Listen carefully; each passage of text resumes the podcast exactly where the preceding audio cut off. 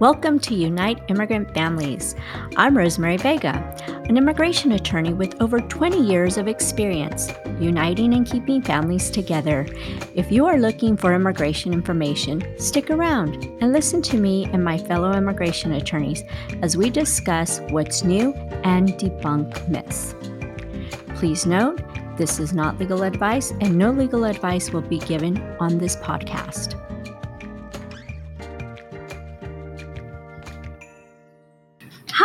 And welcome back to Unite Immigrant Families.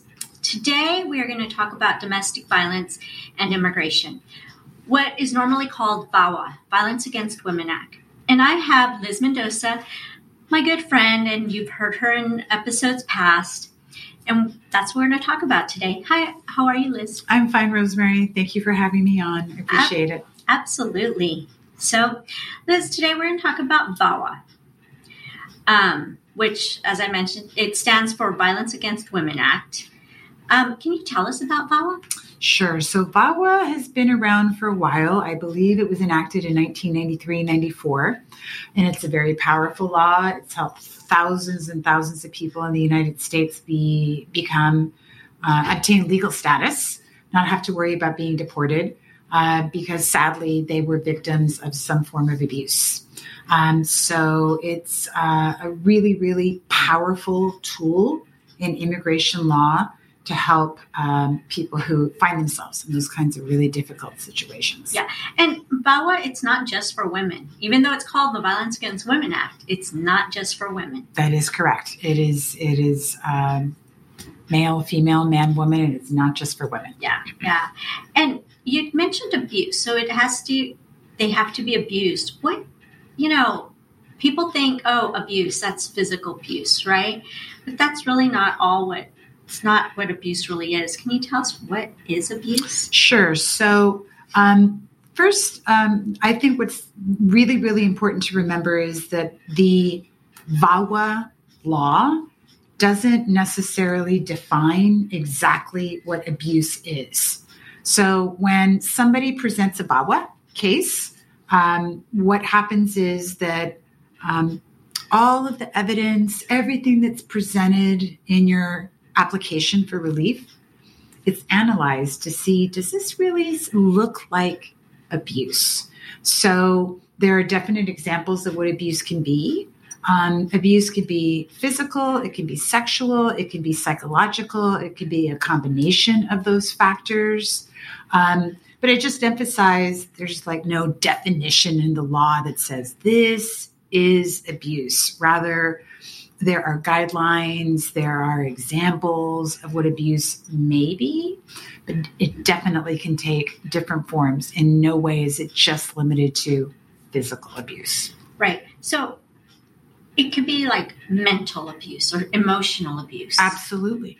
Absolutely. So in the past, I have been able to get VAWA relief for clients who um, were victims of uh, psychological, emotional abuse. They were never physically abused, but the emotional, psychological abuse that they suffered was so severe that we were able to to to meet, you know, to establish that the person had suffered abuse and get VAWA relief. So yeah, I mean do you have any examples of what that would be? Sure. So there was one client I had who the verbal abuse and the psychological abuse that she suffered from her spouse was so constant, so severe that she started suffering from chronic depression.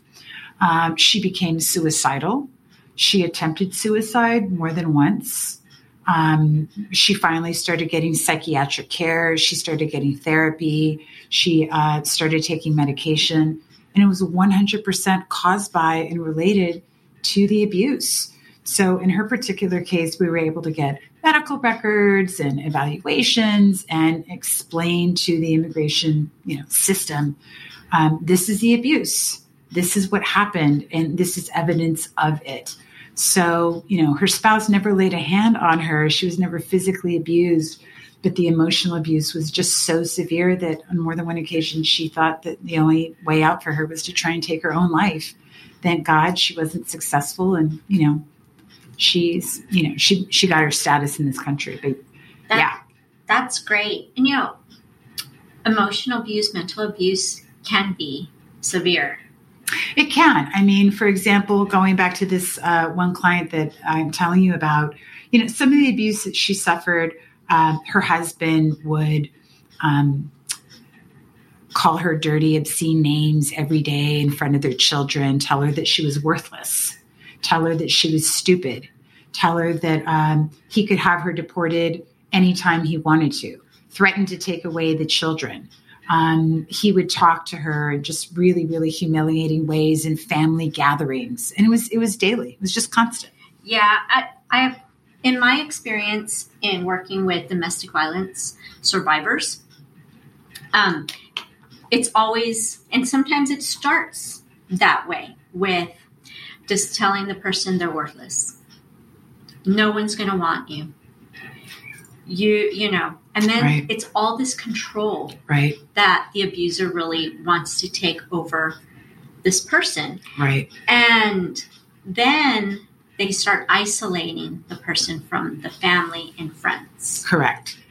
And then, so you have the isolation, you're starting, your self esteem has gone down. Right, It's happening in front of the children. right, And then it could also be financial, where I'm only going to give you an allowance. absolutely. You don't work, you stay home and take care of the kids, and you do what I say.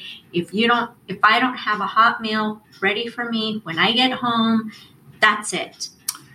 You know, that reminds me of a case um, that I took pro bono from a local nonprofit um, where a mom was arrested at a grocery store for shoplifting diapers. And one way or another, I think it was the, the police basically connected her to a local women's shelter. And it was the caseworkers at the women's shelter who were able to, you know, determine this woman was suffering abuse. And one, one form of abuse was that her husband would not give her any funds to buy food for their children, diapers for their children, medicine, clothing for their children, literally nothing. And one day she wound up shoplifting some diapers because her kid didn't have any diapers. So, uh, yes, sometimes the abuse can be financial, like you said, 100%. Yeah. I've seen it where, okay, I'm only going to give you this allowance. And when you go to the grocery store, I want the receipt to make sure I see exactly how much you're spending. You know, it, you know, and you're responsible for your own toiletries, your own personal stuff, because that's not going to come out of this allowance that I give you. But you can't work. Now, on the flip side, interestingly enough, because we're talking about examples of you know what abuse Mhm. can be, I'll never forget one time consulting with a lady who insisted that she was suffering abuse and had heard about VAWA and wanted to apply for it. And you know, when I started, um, you know, analyzing her situation and asking her questions, um, basically she thought that the form of abuse she was suffering was that she was not living the standard of living that she thought that she would enjoy when she got married. And so she wasn't happy that she didn't have a microwave oven. She wasn't happy that her husband hadn't built them a pool. She wasn't happy that she wasn't driving the kind of car that she thought that she's she could drive. So for her, the abuse was I was promised a certain standard of living. You promised that to me and my family, and and you're not giving that to me and that's not right. And i think that that's abusive. And so I, I want to know if i can do something about it. And in my legal opinion i mean that wasn't abuse. Um, I wouldn't so- think that is abuse either, um, because you're not. That's not abuse. yeah I, I had to tell him really sorry but in my legal opinion i can't get you VAWA because your husband didn't buy you a microwave oven that's just not going to fly Abuse isn't, um, you know, because your husband wants you to work and you spend your own money, but yet he can't afford to have you buy a Mercedes. Right. Yeah, that's not. yeah so we want to so like i said the law doesn't necessarily have a bright line definition of what it is but you know there are some things that clearly are not Yeah. so Can you tell us what, um, how someone is eligible for VAWA? Sure. What are the requirements? So, um, so the the immigrant has to be legally married to a U.S. citizen or a permanent resident, or recently divorced, less than two years, uh, from their spouse. Um, the marriage has to be a legitimate good faith marriage, right? We don't want a, fraudulent marriage just to try and get VAWA benefits. Mm-hmm. Um, you have to prove that there's been abuse, psychological abuse, physical abuse, or sexual abuse, or maybe a combination of those factors. Uh, the applicant herself or himself has to have, you know, a good record with the authorities in this country, um, and you have to then document these requirements uh, in your application. Yeah. And let's talk about marriage real quick. Sure. So you said it has to be a legal marriage. Right. And it has to be good faith marriage that they right. they um, basically are they married for love, essentially, right? Right. right. So what if the person, the the domestic violence survivor but truly believed that she was married mm-hmm. to this person. Right. But he might have been married and never got divorced previously. And she didn't know about that. So that is something that we call being a putative spouse. And so I've gotten VAWA for putative spouses who 100% thought that they were the one and only spouse, had lived with their partner, had children with their partner, set up a home with their partner, and lo and behold, found out years later that the partner had a whole other family. Um, and so VAWA does allow for the applicant to try and establish look i have now discovered that i i'm kind of like a victim of bigamy yeah. so yeah yeah no and i right. think that's really important for people to understand that the domestic violence survivor needs to truly believe that they were in a good faith marriage that they sure. were the sole spouse even sure. if the marriage turns out to be void Sure. And that and that's related to people who say, well, I don't have a piece of paper that says I'm married. Am I married? So then we're talking about common law informal right. marriages, right? Yeah. And so in Texas, um, Texas family code, Texas state law allows for common law informal marriages. So depending on you know what state you live in, that might be something that yeah. can help you. But in Texas, yes, I mean, we've I, have definitely gotten involved for people who were common law married. Yeah. They were married. They were legally married. They didn't have a piece of paper, but we could establish, according to Texas yeah. law, you're married. Yeah, absolutely, absolutely. And you mentioned earlier about um, someone who stole some diapers. Right. So it doesn't sound like she was charged with the theft. She might have been, but what if she was charged for the theft? So, in situations like that, uh, the applicant usually has to provide um, her own kind of like background check in her application, usually for like a three year period before she applies. Right. They have to um, show good moral character. They do. They do. And so, in situations where you have an applicant who may have a criminal record, you're going to have to be doing a balancing act in the application to try and put some perspective to whatever criminal record may exist. Uh, is it related to the abuse? Right. Um, is it something that is just so serious that you know immigration law prohibits that person getting benefits? Um, but when we're dealing with situations like the example that I just gave you, um, you know, hopefully you're going to be able to balance it enough so that as a matter of discretion, CIS or Citizenship and Immigration Services would not use that to deny the application. Right. And what I have seen normally, if you can show that it's tied to the abuse, that they consider that part of the abuse. That is correct. And that's exactly what we were able to do with this one lady mm-hmm. and explain look, she wasn't at the store shoplifting. You know, cosmetics for herself. She was she stole a box of diapers. And you know, she mm-hmm. was able to show the authorities this is the kid I was stealing the diapers for. And so yeah, it was something we were able to yeah to yeah. explain. And then another another requirement is that they have to have lived together.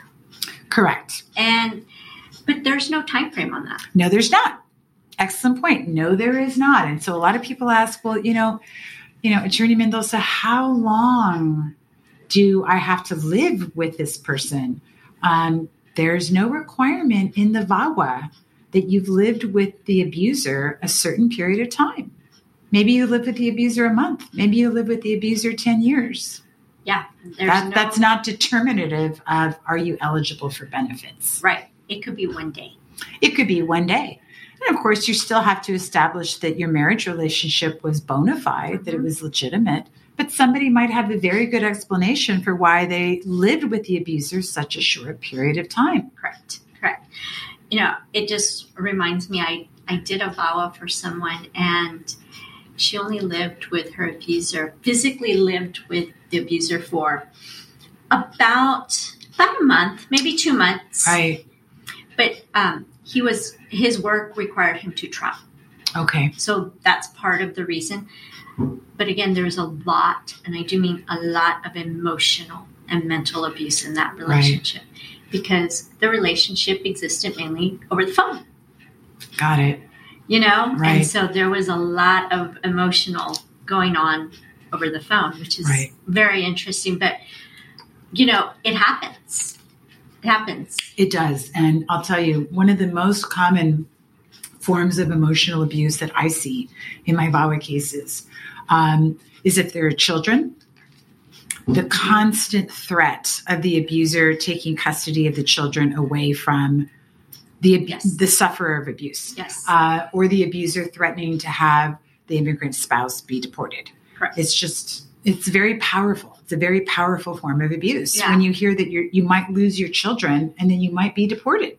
Yeah, I I hear that a lot, a lot, and it's mainly, well, why haven't why didn't he petition for you?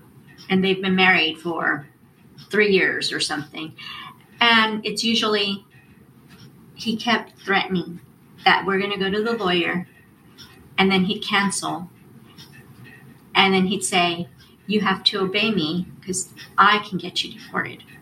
So the abuser never had an intention to help her with the immigration process. And that's the whole point of VAWA.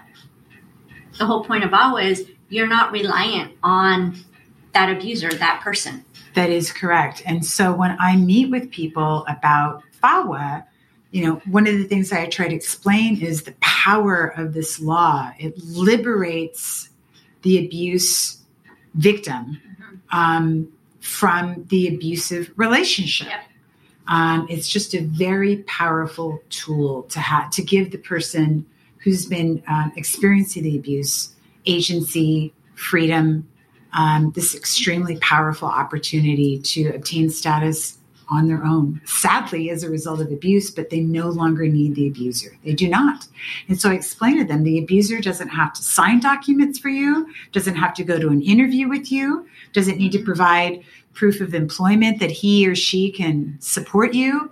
None of that is necessary anymore if you obtain VAWA benefits. Yeah. It's a powerful law. Yeah. It's basically a self petition. You are doing it on your own because of the abuse. And it's able it's trying to enable the person to be able to escape and get out of that abusive relationship. That is correct.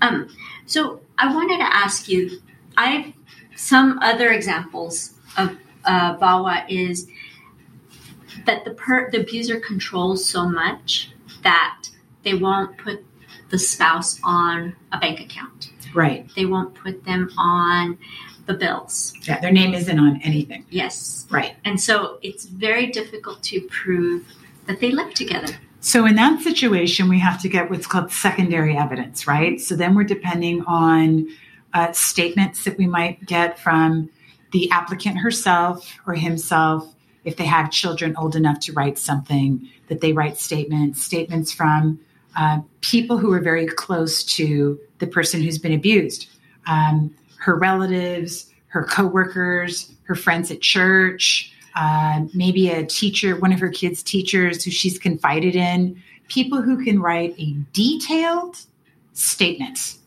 that is credible. Um, it's so detailed. Um, and this is something that we can uh, present uh, in the VAWA case to try and explain this is the evidence that we have. Um, and this is the reason why we don't have this other evidence because it's part of the abuse. And so many times we have to rely on this secondary evidence. Um, and it's, it's, you know, if it's something that's strong and detailed and credible, um, it, it, counts, you know, for lack of a better word, it counts. Yeah. It's, it's evidence. It reminds me of a situation that I encountered. This lady had, um, there was abuse, but there wasn't a lot of, there was, the physical abuse was starting. And that's why she was like, I'm done. But there was a lot of emotional abuse and it, it lasted mental abuse. It probably lasted about maybe a year and a half, maybe two years. This abuse and the isolation from the family. I don't want your mom coming around the house so much. We'll go see her on Sundays. And then some Sundays, oh, we can't go see your mom because we have to go over here. We got this. So it was that separation and that isolation. And then it's, oh, we need security cameras inside the house but it wasn't for security reasons, it's because he wanted to make sure and see what she was doing inside the house. It was, um, and she felt very uncomfortable with being watched right. all the time. And then it was, we need a gun for security reasons. Oh, wow. Yeah. It's but really then, intimidating. But mm-hmm. then he would sleep with the gun underneath his pillow. Yeah, that's just very uncomfortable right. for the spouse in that situation. Right. And then the physical, and she didn't have any proof. She wasn't on the lease. She wasn't on any bills. She wasn't on the bank account. So there was no proof that she lived there. And what we ended up doing was we said, okay, let's get statements from your family and friends. Right. And we got a lot of detailed statements. Right. And we talked, and in her statement, we talked a lot about how she was uncomfortable with being watched, how she didn't believe it was for security reasons, and because she didn't have access to the cameras, only he did. And the gun, that's really what made it all come together. And because then that's when the physical abuse started. So, you know, luckily, VAWA was granted but it was a hard uphill battle because we had to show all of this because there wasn't a lot of physical abuse, but and we also didn't have a lot of proof on the cohabitation, even though they lived together for about two, three years. Right. So that's crazy. Well, one of the VAWA cases I have pending right now, um, we've documented that one of the forms of abuse that my client suffered was um, his partner constantly trying to get him to use drugs. Um, yeah. So his husband um, would um, have friends over all the time and was always, you know, having parties at the house and wanted my client to use drugs with, you know, the friends that would come over. And my client doesn't do that, didn't want to do that, was constantly being pressured to do that. It was just something that he had absolutely no desire, or interest in doing. And so, you know, abuse, like we've, you know, been mm-hmm. saying, it can take different forms. Yeah, yeah, absolutely.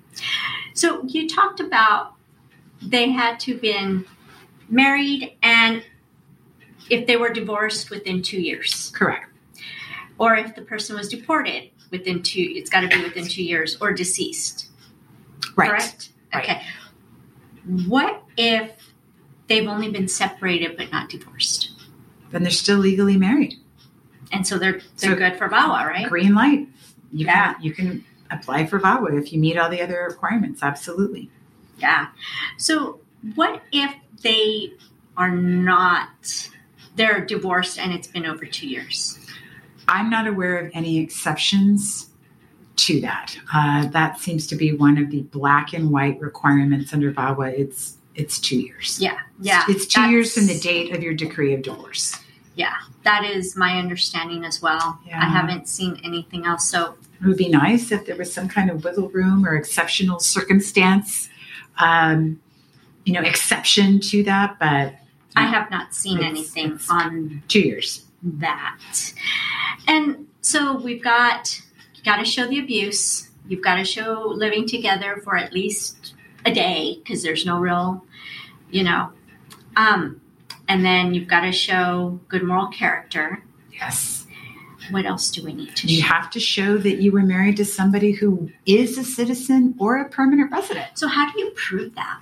If they've just left and they've left with just the clothes on their back, So, what we've done in the past is again go to secondary evidence, um, and at what at some point, um, the immigration agency (CIS) actually, by regulation, has to check its own systems to determine if what you know you the applicant are stating hey i'm saying that i was married i am married to john and john is a us citizen and i just don't have proof of that because i'm no longer in the home and i don't have access to the documents. Or john took all his documents when he left but i know that he's a us citizen. I saw his birth certificate i saw his american passport i saw his social security card i saw his driver's license i saw his you know whatever legal document it is um, so we write that up in the most detailed statement that we can. Mhm.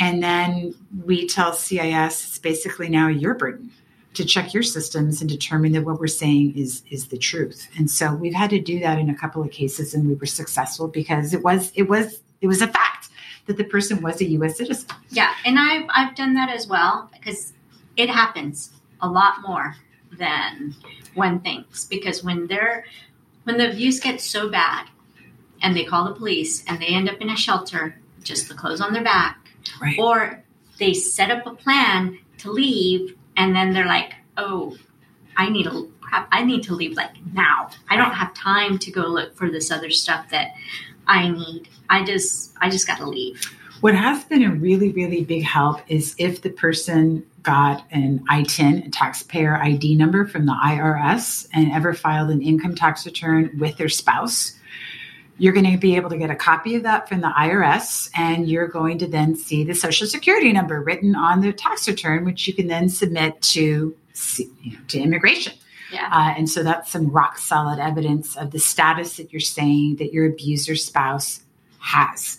But yeah, when you don't have a copy, you know, if you don't have a convenient copy of your spouse's American birth certificate or passport, then you have to rely on secondary evidence and you have to, you know, be able to establish and document in your packet that you're doing the utmost that you can to explain to CIS this person does have status and this is my explanation for why I don't have the paper to show that. Yeah. So, Yeah. right. So once when someone gets applies for VAWA, then what happens? If they get approved, what happens? So if they get approved, they are granted something called deferred action. So that's a form of temporary protection where CIS tells a person, you're not a priority for us to try and deport. Um, they uh, are immediately eligible to apply for a work permit. Um, and depending on the legal status of the abuser, uh, the person, um, the the VAWA applicant may be immediately eligible to apply for permanent residency um, or not. Uh, they might be in a situation where all they can get is VAWA protection, deferred action, and it's something that they can renew indefinitely as long as uh, their VAWA uh, status is never revoked from CIS. It's something that they could, you know, theoretically renew the rest of their lives. Yeah. But for most people, the point of getting VAWA is you want to take that second step. You want to advance with your case and you want to apply for permanent residency. Right. And so real quick, before we get to permanent residency, is there a way to get is are they able to get a work permit while the VAWA is pending? No, they cannot. Very unfortunately, they Yeah. cannot. It has to be approved. It has to be approved. That is correct. Yeah. So now let's say they're married to a US citizen, they can adjust their status in the United States. That's correct. I And mean, there are other requirements Yeah. to adjust status, but if they VAWA uh, makes it much easier What- to be able to apply for your residency What- in the United States. What if they entered illegally? Can they still apply for adjustment status in the United States? Yes, they can. VAWA is kind of like a magic wand uh, regarding that particular requirement. Yes, they can. Yeah, and I think that's one thing that's super, super important for our listeners to know, right? It's very important. I mean, if you're applying for permanent residency based on an approved VAWA application, VAWA petition. Um, you can apply for residency even if you entered illegally. Uh, you do not need an affidavit of support. You do not have to pay uh, a penalty fee, which some people in certain categories have to pay. Um, so it's an extremely powerful law. Yeah. And you also have the added benefit of um, there are certain immigration violations that VAWA will allow you to get forgiveness for. And that doesn't exist in other immigration cases. Right, right. So that's super important. So if I would definitely recommend anybody who may be a victim of domestic violence that if they're listening and they should go consult with an immigration attorney about to see if they qualify and to see if they're going to qualify for adjustment status as well. Yeah, I would I would counsel anybody who uh, sadly finds themselves in that situation. Um, first, get get therapy, get some counseling, get to a shelter if you have to. Call the police, try to get protection, um, and then you know focus on your immigration status. Talk to somebody competent. Uh, who can guide you, who can orient you, explain to you the law, the requirements, the time frame. Um, really, really, really important. Yeah. And what about if they're not married to U.S. citizens? They're married to legal permanent residents, and they don't know whether the spouse ever became a naturalized citizen. So they're eligible for VAWA if they're married to a permanent resident, and it's actually, um, you know, CIS will check its systems to find out if the person is married to a U.S. citizen or a permanent mm-hmm. resident. And actually, if the case is approved, and CIS uh, issues the approval notice for the case, the approval notice will have a designation. You know, are you married? You know, mm-hmm. is, is it VAWA because you're the abused spouse of a U.S. citizen or a permanent resident? And that's really important because it might determine when can you take that second step, right, and apply for permanent residency. Right, because if you're an LPR, you might have to wait until the visa becomes available. That is correct. But all the other grounds of inadmissibility that we talked about with, you know, if you're married to a U.S. citizen, they still count. So if you entered without without permission and you're married to a legal permanent resident, you can still adjust your status in the United States. That is correct. That which is correct. most people in that situation aren't able to do. That is correct. So that I think that's very important to to point out as well. That is correct. So what if what if the individual, the domestic violence victim, I, I call them survivors, um, if they end up in removal proceedings? So, in removal proceedings, they can uh, pursue at a minimum two paths. They can apply for something called VAWA, cancellation of removal, mm-hmm. uh, or they may be able to apply for adjustment of status in court based on that approved VAWA petition. So, uh, VAWA cancellation of removal has a much lower burden to meet. It has softer requirements to comply with than non VAWA cancellation of removal, which has a much higher burden right. that people have to meet. VAWA cancellation of removal, I think, can be beneficial to a lot of people because you also don't have that two year requirement of being divorced. That is correct. And instead of having to show that you've uh, resided in the United States 10 years, you only have to show three. Instead of having to show that you have a U.S. citizen or permanent resident parent, spouse, or child who would suffer extremely unusual and exceptional hardship, you can simply show extreme hardship to yourself. Yeah, that's super, much lower burden. Yes to yourself. And if you're divorced for more than two years, it doesn't matter. You really, but you do have to prove up that abuse. That is correct. Yeah. So it's it can be something helpful to a lot of people. Absolutely. Yeah. Yeah. So Liz, uh, we've run out of time. But thank you so much. Uh, really appreciate you being here. Thank you. And if anybody has any questions for Liz, you can always reach out at uniteimmigrantfamilies at gmail.com. Thank you. Thank you for listening to Unite Immigrant Families. I hope you enjoyed this episode. If you want more information about me or my guest, please email me at uniteimmigrantfamilies at gmail.com. We'll be back in a couple of weeks. I hope you join us on this bi weekly podcast. No legal advice was provided, and none will ever be provided on this podcast.